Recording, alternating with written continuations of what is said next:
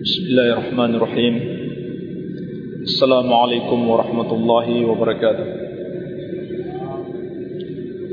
إن الحمد لله نحمده ونستعينه ونستغفره ونعوذ بالله من شرور أنفسنا وسيئات أعمالنا.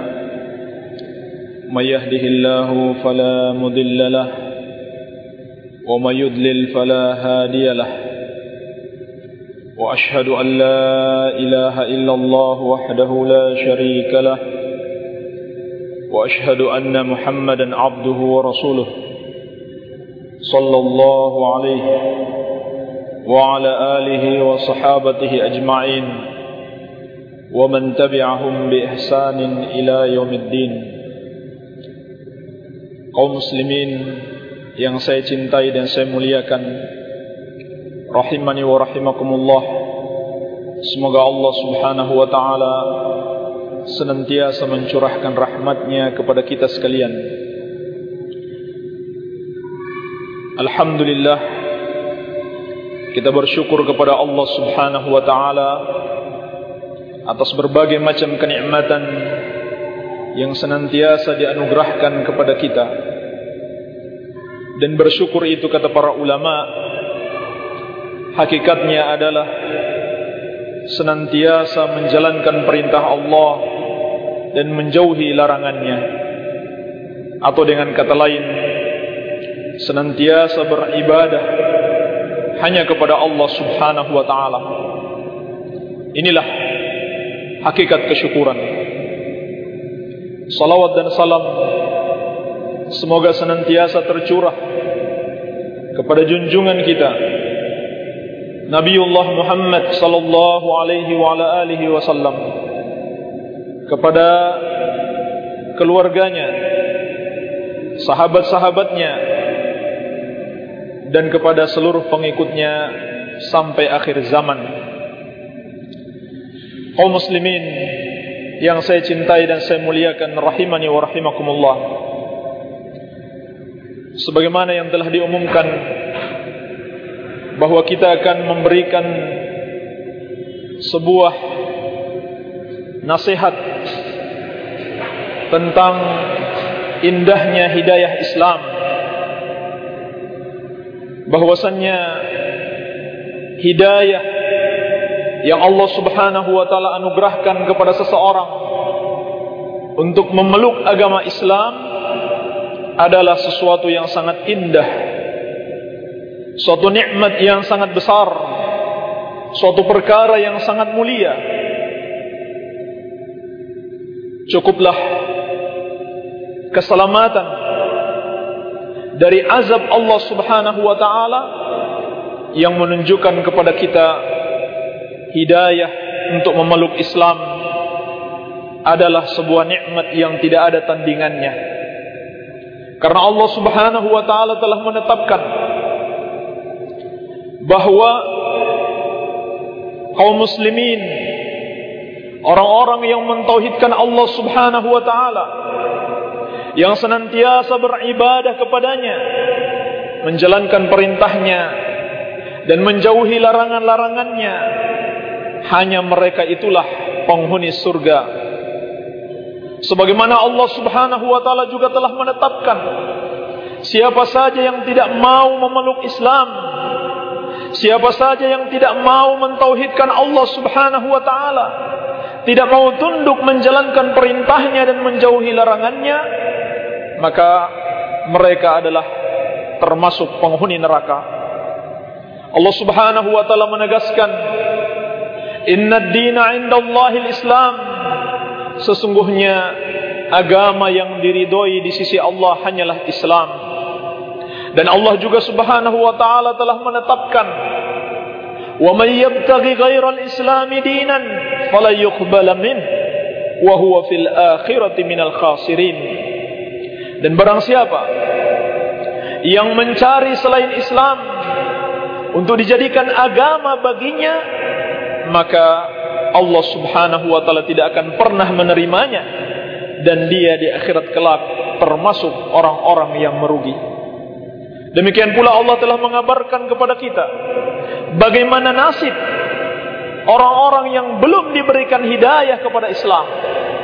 Yakni orang-orang yang kafir kepada Allah yang menyekutukannya yang beragama dengan agama selain Islam.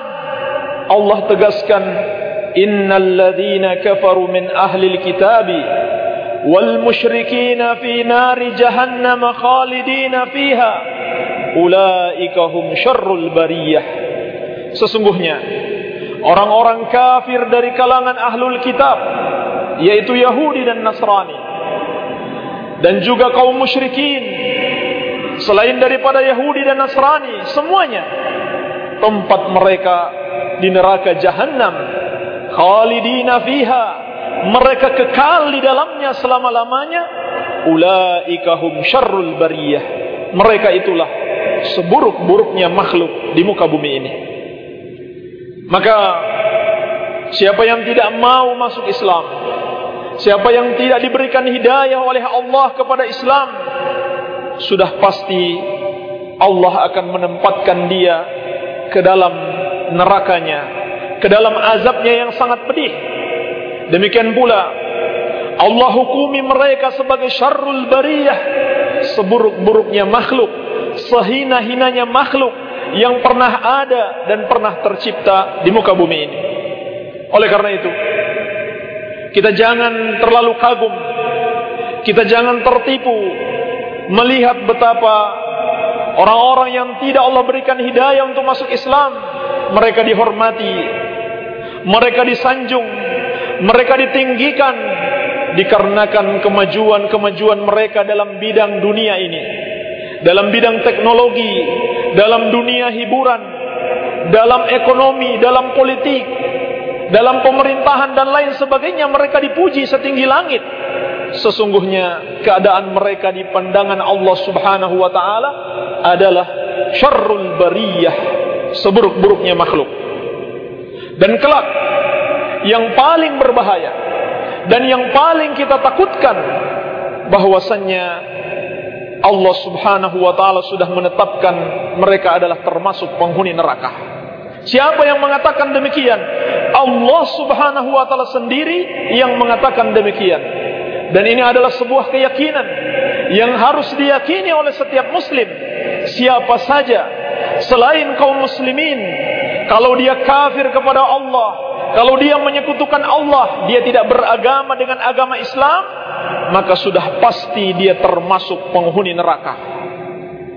Oleh karena itu, Nabi kita yang mulia Nabi Muhammad sallallahu alaihi wasallam pernah menegaskan sebagaimana dalam hadis Abi Hurairah radhiyallahu anhu yang diriwayatkan oleh Imam Muslim beliau bersabda wallazi nafsi bi yasma'u bi ahadun min hadhihi al-ummah yahudiyyun wala nasraniyyun thumma mata wa lam yu'min billadhi ursiltu bihi illa kana min ashabin nar Nabi kita yang mulia Nabi Muhammad sallallahu alaihi wasallam menegaskan demi Allah Zat yang jiwaku ada di tangannya.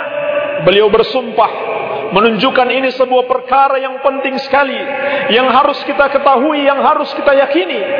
Kata Nabi sallallahu alaihi wasallam, tidaklah ada seorang manusia yang pernah mendengarkan tentang aku yakni tentang agama Islam yang dibawa oleh Rasulullah sallallahu alaihi wasallam. Apakah dia seorang Yahudi ataukah seorang Nasrani?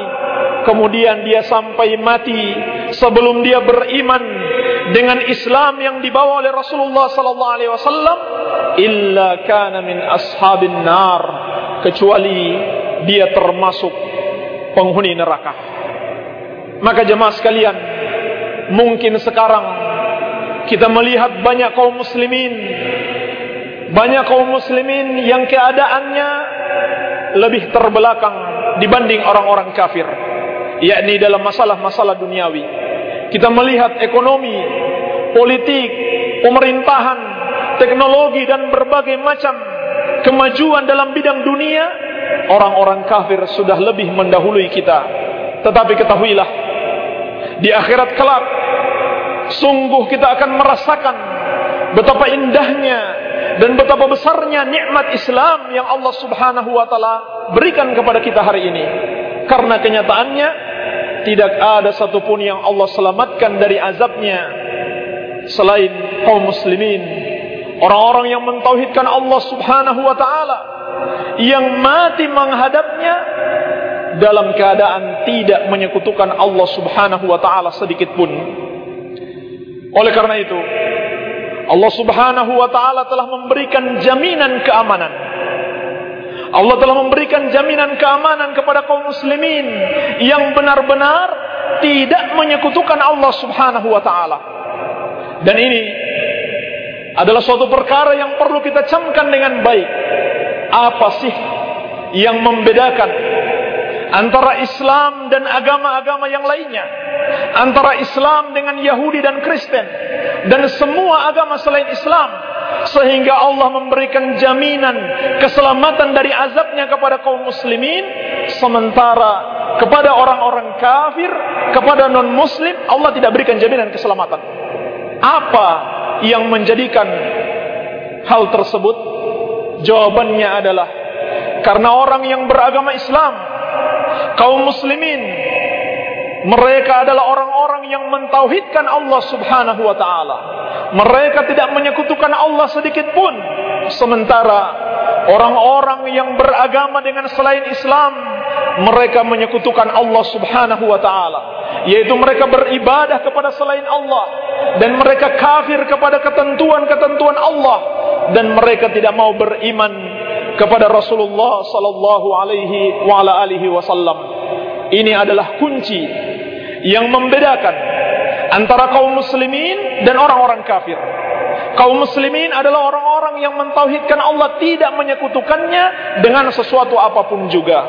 Oleh karena itu kalau ada yang mengaku muslim, dia merasa dirinya sebagai bagian dari Islam, tetapi ternyata dia juga masih menyekutukan Allah dia juga masih kafir kepada Allah, melakukan perbuatan-perbuatan kekafiran, maka apa bedanya dia dengan orang yang kafir kepada Allah Subhanahu wa taala atau orang yang beragama dengan selain Islam?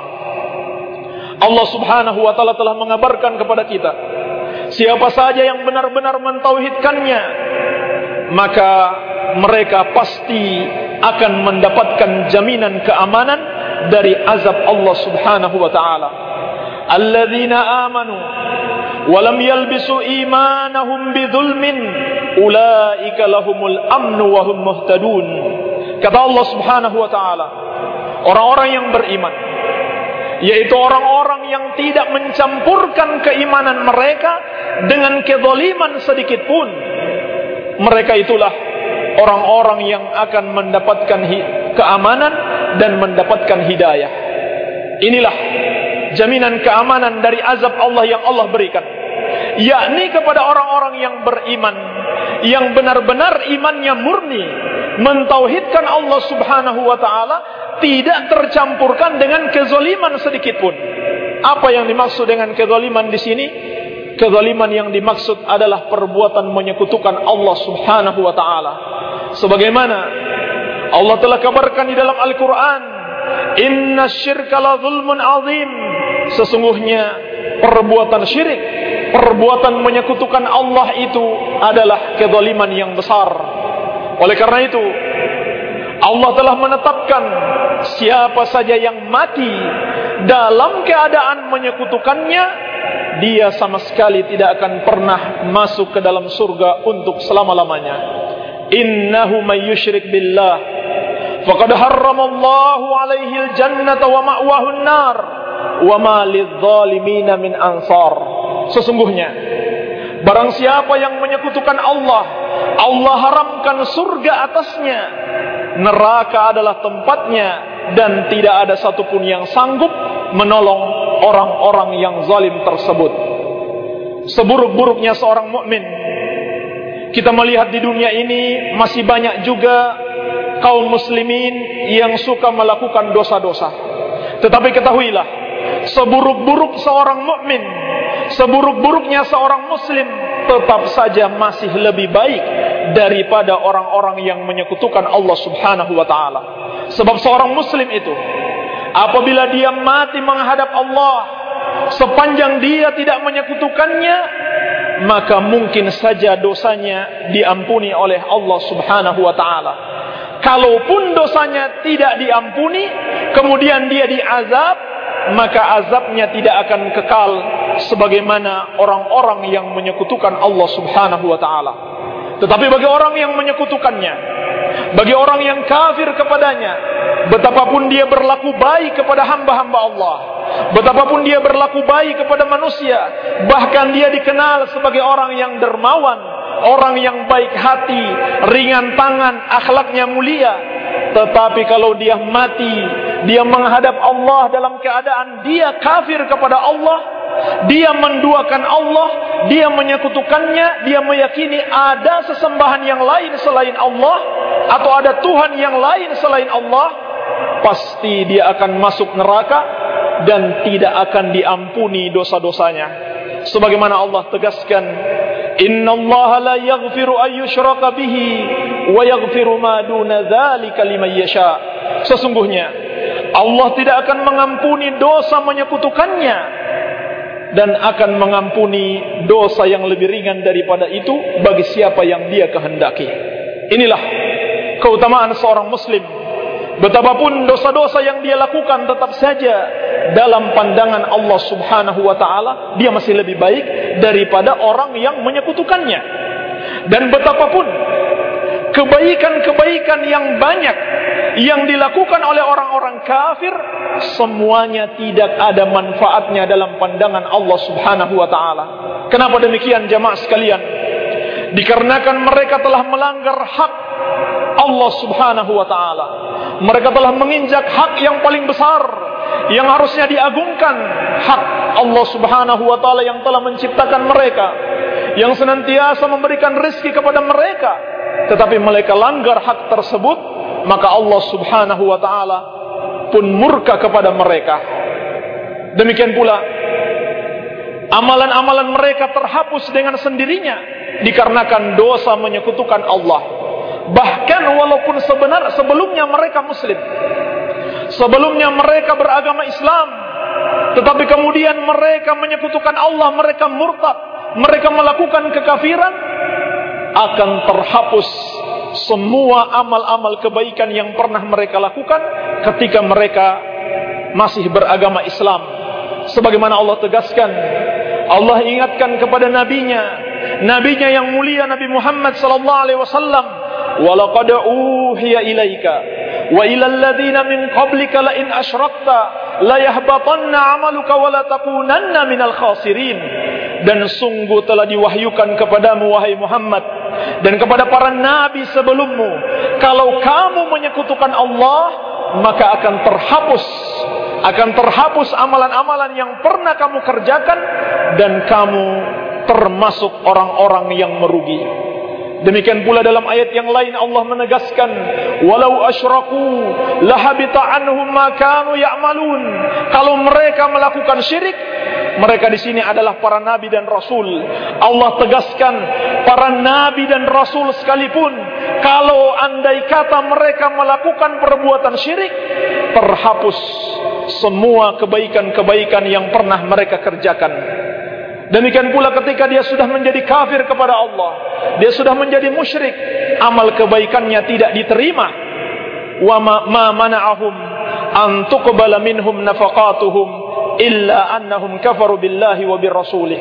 Tidak ada yang menghalangi diterimanya sedekah-sedekah yang mereka berikan oleh Allah Subhanahu wa taala kecuali karena mereka telah kafir kepada Allah dan Rasulnya.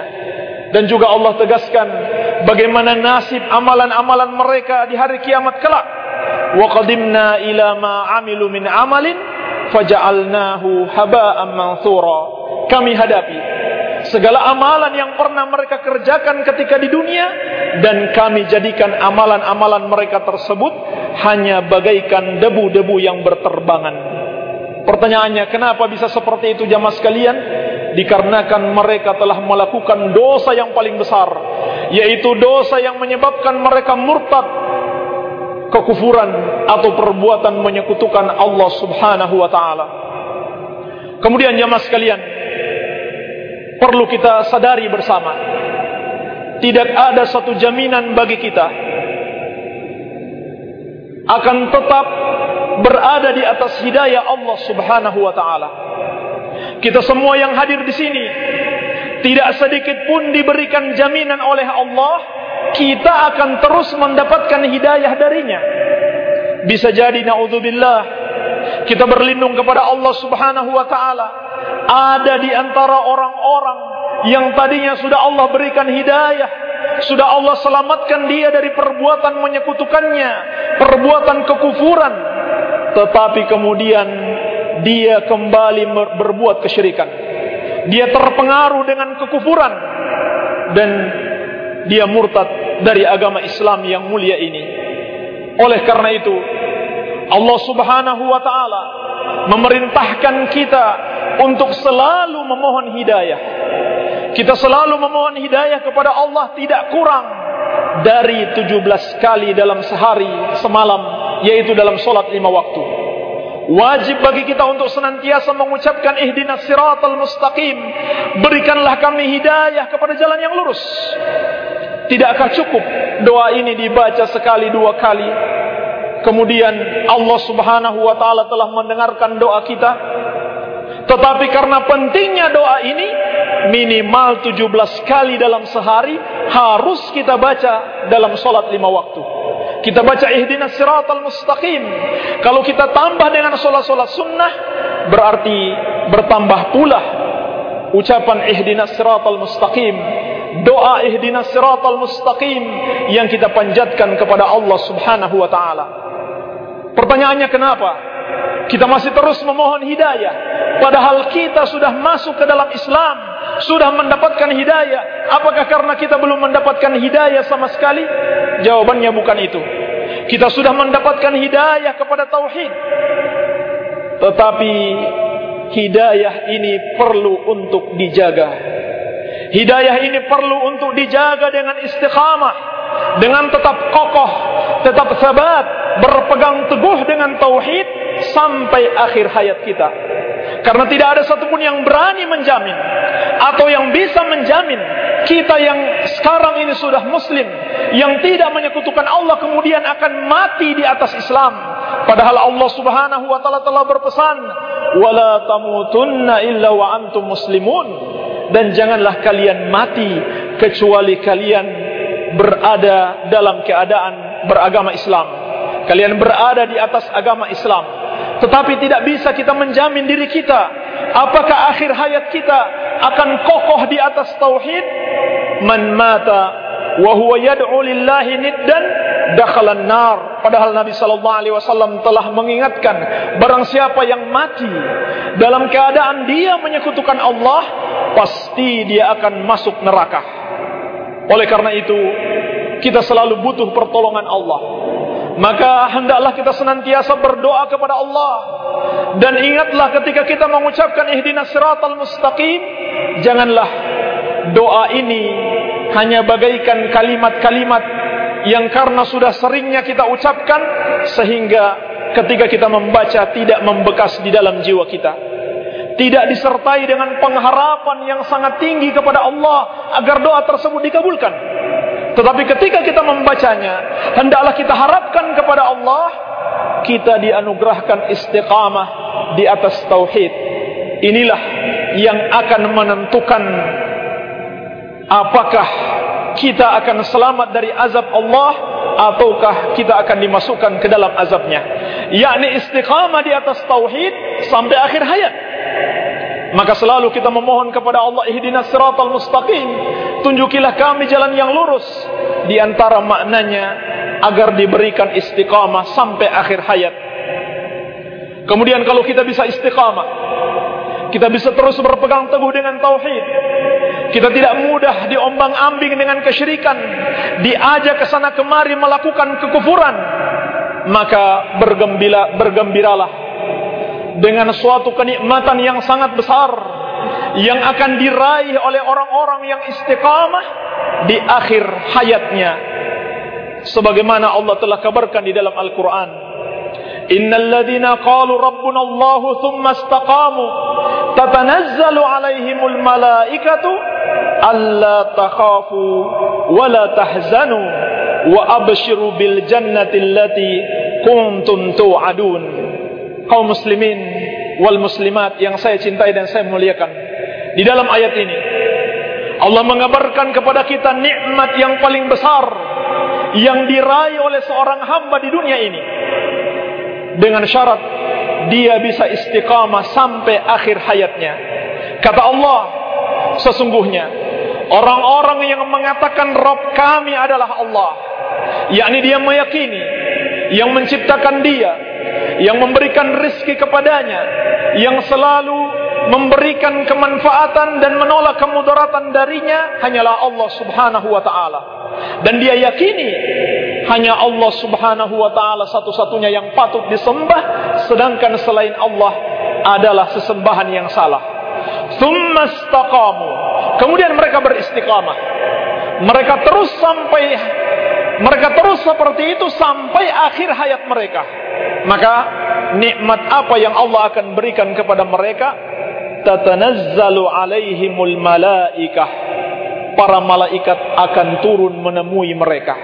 Kapan itu terjadi?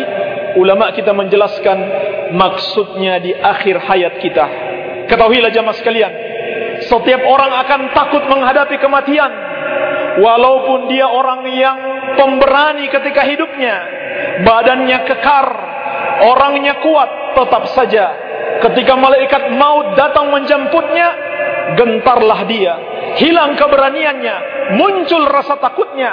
Karena dia telah melihat sesuatu yang sangat-sangat menakutkan.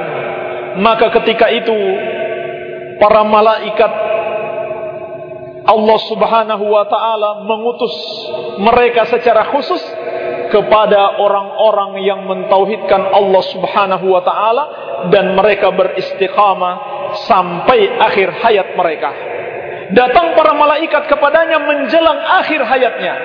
Ketika malaikat maut datang menjemput nyawanya, Allah utus lagi malaikat-malaikat yang secara khusus datang untuk menghiburnya, menghilangkan rasa takutnya, menghilangkan kesedihan, kesedihannya dan memberitakan kabar gembira kepadanya. Ada tiga ucapan yang dikatakan para malaikat. Para malaikat mengatakan, Allah takhafu. Yang pertama, janganlah kamu takut. Orang-orang yang mentauhidkan Allah dan istiqamah sampai akhir hayat ketika menjelang matinya para malaikat berdatangan kepadanya dan mengabarkan kabar gembira atau memberikan ketenangan kepadanya Allah takhafu kamu tidak perlu takut. Karena manusia pada waktu itu dalam keadaan takut. Takut menghadapi kematian takut menghadapi seramnya malaikat maut dan lebih dari itu dia takut menghadapi azab Allah Subhanahu wa taala. Jangan tertipu kita melihat orang-orang yang pemberani, orang-orang yang kuat kekar badannya sesungguhnya matinya sama. Tetap dia akan dalam kondisi yang sangat takut. Takut karena amalan-amalan buruknya untuk menghadap Allah Subhanahu wa taala. Dalam kondisi seperti itu malaikat datang kepada orang yang istiqamah di atas tauhid. Allah takhafu, janganlah kamu takut. Kamu tidak perlu takut dengan azab Allah. Apakah itu azab kubur ataukah azab di akhirat yakni azab yang sangat keras? Kenapa? Karena Allah telah memberikan jaminan keamanan terhadapmu. Ini yang pertama. Allah telah berikan jaminan keamanan bagi siapa yang mentauhidkan Allah tidak menyekutukannya sampai akhir hayatnya.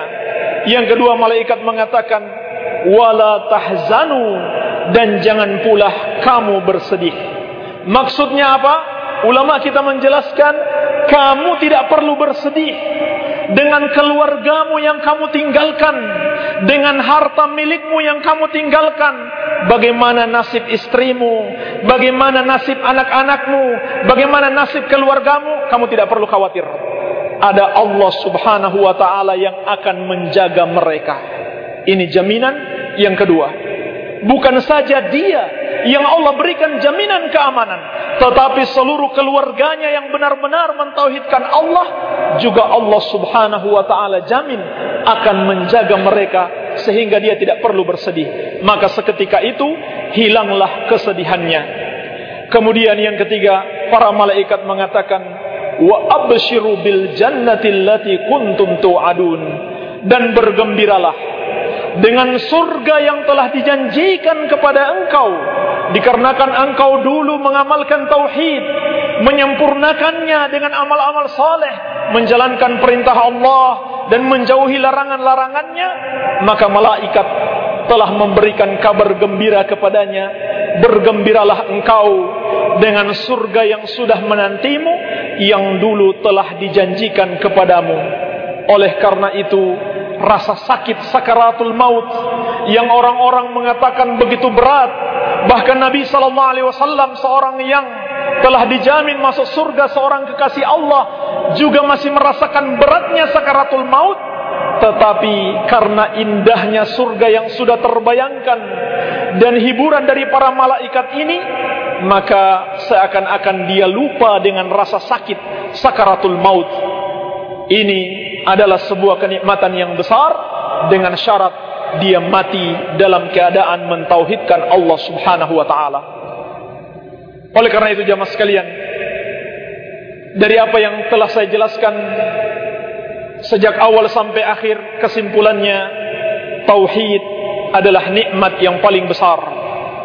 Tauhid adalah perkara yang terpenting di dalam diri seorang hamba.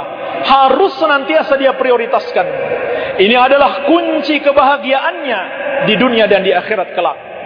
Tauhid yang membedakan antara seorang muslim dengan orang-orang yang kafir kepada Allah ataupun menyekutukannya. Sehingga apabila seorang muslim mengaku muslim KTP-nya jelas tertulis Islam, bahkan dia lahir dari keluarga muslim, namun kemudian dia menyekutukan Allah Subhanahu wa taala, maka sama saja dia dengan orang-orang yang kafir kepadanya ataupun menyekutukannya. Oleh karena itu, kita wajib untuk menjaga tauhid kita dengan menjauhi perbuatan-perbuatan menyekutukan Allah Subhanahu wa taala.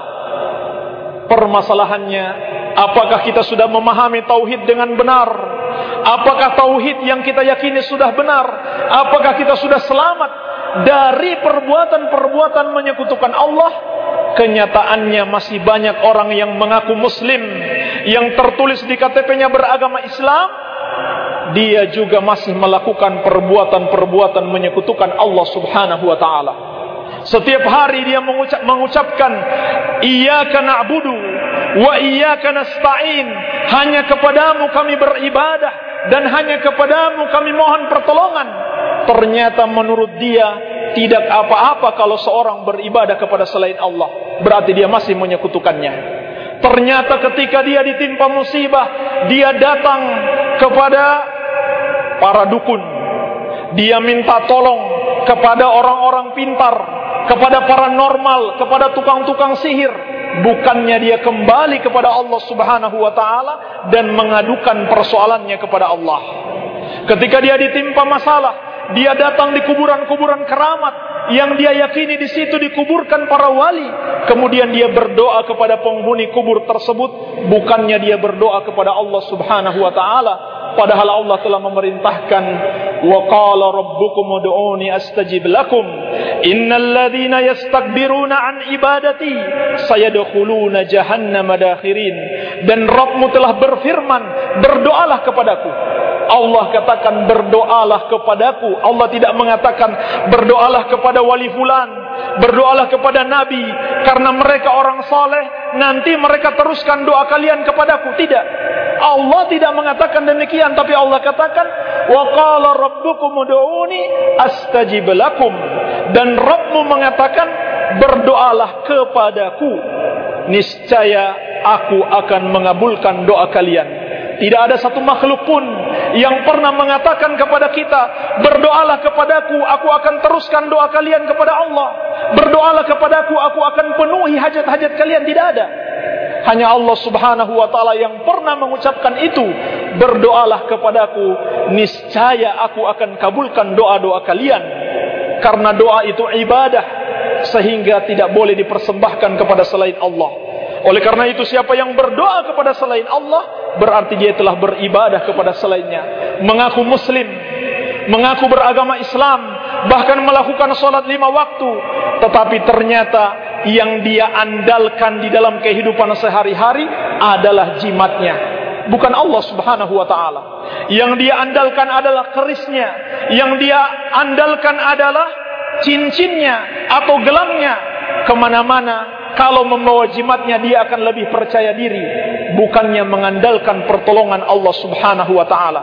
Maka ini tidak ada bedanya dengan orang-orang kafir. Walaupun dia dipanggil seorang muslim. Sebab Nabi sallallahu alaihi wasallam mengatakan man ta'allaqa tamimatan faqad asyrak. Barang siapa yang mengenakan jimat maka dia telah menyekutukan Allah Subhanahu wa taala. Dan masih banyak lagi kalau kita mau menyebutkan contoh-contoh orang yang mengaku beragama Islam tetapi ternyata dia masih menyekutukan Allah sebagaimana orang-orang yang kafir kepadanya. Oleh karenanya kita berkewajiban untuk mempelajari tauhid kita berkewajiban untuk mempelajari apa saja yang termasuk perkara-perkara syirik sehingga kita selamat dari perbuatan syirik atau perbuatan menyekutukan Allah Subhanahu wa taala Adapun yang saya sebutkan hanya sebagian contoh kecil. Sedangkan perbuatan syirik itu sangat-sangat banyak sekali. Harus kita tahu, harus kita pelajari. Inilah pentingnya menuntut ilmu agama. Oleh karena itu Rasulullah sallallahu alaihi wasallam telah memberikan suatu janji yang pasti dalam hadis yang diriwayatkan oleh Imam Muslim dari sahabat yang mulia Abi Hurairah radhiyallahu anhu, Nabi sallallahu alaihi wasallam bersabda, "Man salaka tariqan yaltamisu fihi ilman sahalallahu lahu bihi tariqan ilal jannah. Barang siapa yang menempuh suatu jalan untuk menuntut ilmu agama maka Allah Subhanahu wa taala akan memudahkan jalannya ke surga artinya siapa yang tidak mau menuntut ilmu agama Allah tidak akan mudahkan baginya jalan untuk masuk ke dalam surga. Kalau jalan ke surga tidak dimudahkan, berarti jalan ke neraka yang dimudahkan wal billah. Sebab hanya dengan ilmu yang benar seorang akan mengenal tauhid dan mampu untuk mengamalkannya. Ilmu yang benar yaitu yang berdasarkan Al-Qur'an dan sunnah Rasulullah sallallahu alaihi wasallam yang dipahami dengan pemahaman yang benar yaitu pemahaman para sahabat Rasulullah sallallahu alaihi wa ala alihi wasallam.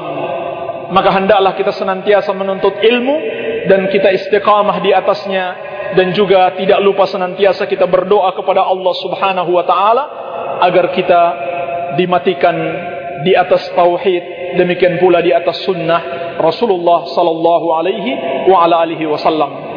Jemaah kaum muslimin wal muslimat yang saya cintai dan saya muliakan barangkali ini saja yang bisa saya sampaikan pada kesempatan ini. Semoga ada manfaatnya dan bisa kita amalkan dalam kehidupan sehari-hari. Lebih dan kurangnya saya mohon maaf. Yang benar itu dari Allah subhanahu wa ta'ala. Dan yang salah itu dari kebodohan kami dan dari syaitan. Kita memohon ampun kepada Allah subhanahu wa ta'ala Subhanaka Allahumma wa bihamdika. Ashhadu an la ilaha illa anta astaghfiruka wa atubu ilaik. Wa sallallahu ala nabina Muhammadin wa alihi wa sallam. وآخر دعوانا أن الحمد لله رب العالمين والسلام عليكم ورحمة الله وبركاته